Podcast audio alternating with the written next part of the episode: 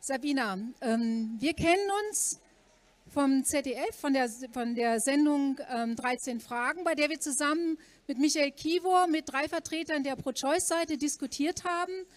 Ähm, meist wird im öffentlich-rechtlichen Rundfunk sehr viel öfter über Lebensrechtler gesprochen als mit Lebensrechtlern. Was glaubst du, woran das liegt?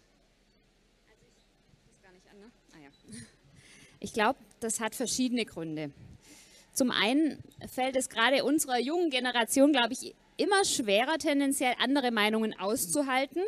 Das ist so ein Trend, den ich beobachte.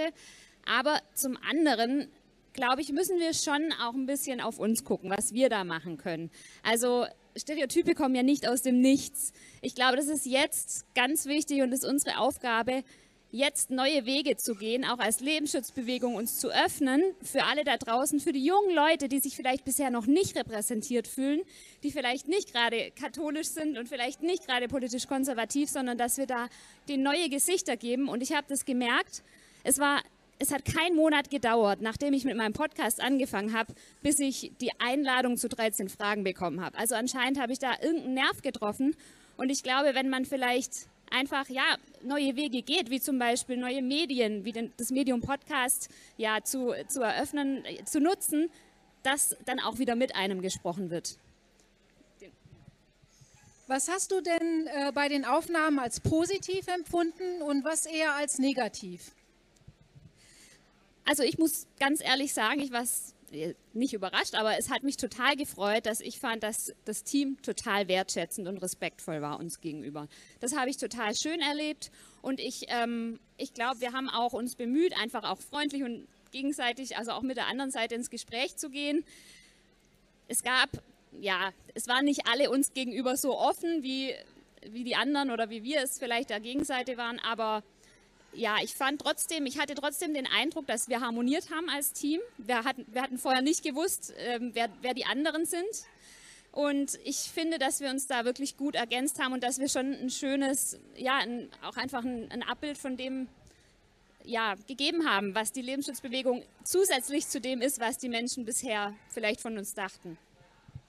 Jetzt gibt es ja bei diesen Sendungen im Internet immer auch eine Kommentarfunktion über die man dann ähm, das, was man sieht im Internet, auch bewerten, beurteilen kann.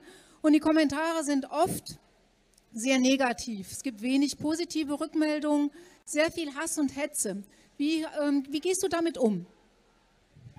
Also zum einen weiß ich, woher mein Wert in Wirklichkeit kommt. Ich nehme das nicht persönlich. Ich weiß, dass das, ja, dass das mit mir überhaupt nichts macht, wenn da jemand was Blödes schreibt und dass das auch mit mir persönlich nichts zu tun hat sondern dass die Menschen meine Meinung blöd finden. Und deswegen lasse ich das gar nicht so nah an mich ran.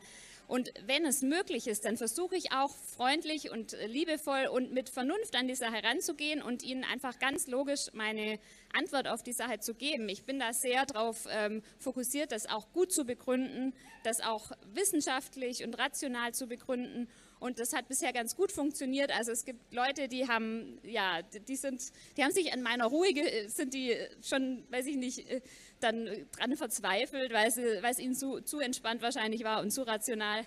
Aber äh, das kann ganz gut helfen, wenn man da einfach die Ruhe bewahrt. Wir haben die besseren Argumente, einfach entspannt bleiben und souverän bleiben. Wir haben die Wissenschaft auf unserer Seite und ähm, wissen, wofür wir das tun. Und äh, die Menschen lieben die Menschen lieben, die, ja, und verstehen. Die Menschen versuchen zu verstehen, die das nicht so sehen, weil ich bin in dieser Welt aufgewachsen und sozialisiert worden. Für mich ist es ganz normal, dass alle anders denken als ich, aber ich kann deren Denke verstehen und das ist wichtig, dass wir nicht nur bei uns bleiben, sondern dass wir uns öffnen, dass wir auch verstehen, die Denkweise der anderen zu verstehen und dann, dann können wir da auch Herzen berühren. Sabina Scherer, ganz herzlichen Dank.